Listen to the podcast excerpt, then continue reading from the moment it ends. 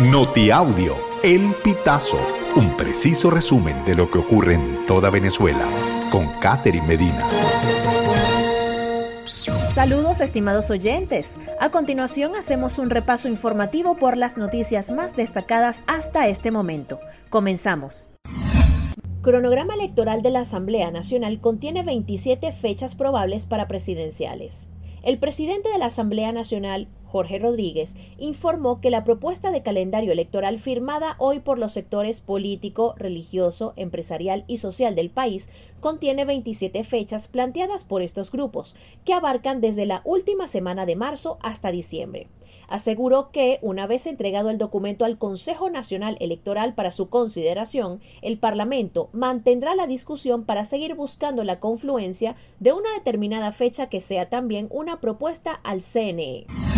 Red Sindical Venezolana denuncia que gobierno del Distrito Capital retiene a profesor por exigir pago de cesta tickets. La red sindical venezolana denunció la retención del profesor y presidente del sindicato de maestros, Edgar Machado, dentro de las oficinas del gobierno del Distrito Capital, encabezado por el pesubista Naúm Fernández. La retención de Machado se produjo en medio de una protesta por el impago del bono de alimentación desde diciembre. Machado estaba acompañado de varios docentes, quienes se unieron a la petición. En Carabobo, vecinos denuncian interrupciones eléctricas dos veces al día hasta por cuatro horas. Habitantes de distintos municipios del estado Carabobo denuncian constantes fallas eléctricas y hacen un llamado a Corpoelec para que atienda este problema que les genera contratiempos. Gregory Mendoza, vecino del municipio Los Guayos, señaló al Pitazo este 28 de febrero que la luz se va hasta dos veces al día y esta interrupción dura hasta cuatro horas, lo que impide que los carabobeños puedan cumplir con sus labores diarias. Gobierno de Chile asegura que convenio de seguridad firmado con Venezuela no está vigente.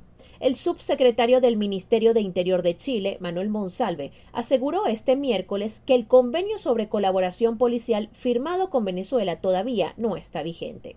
Monsalve explicó que el convenio estipula que ambas naciones deben designar a sus respectivas contrapartes para que el acuerdo pueda entrar en funcionamiento, algo que aún Venezuela no ha hecho. Venezolanos no podrán votar en Estados Unidos ni en Argentina, según Jorge Rodríguez. Jorge Rodríguez aseguró que los venezolanos que se encuentren residenciados en Estados Unidos y Argentina no podrán votar en las elecciones presidenciales previstas este 2024. Sobre el caso de Argentina, Rodríguez culpó al presidente de ese país, Javier Milei, de robarse el material electoral venezolano. También recordó que en Estados Unidos la administración de Joe Biden impide al gobierno venezolano tener representación consular.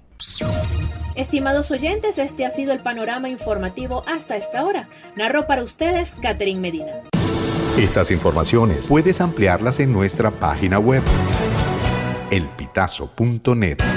También recibimos tus denuncias vía SMS o WhatsApp a través del 0414-230-2934.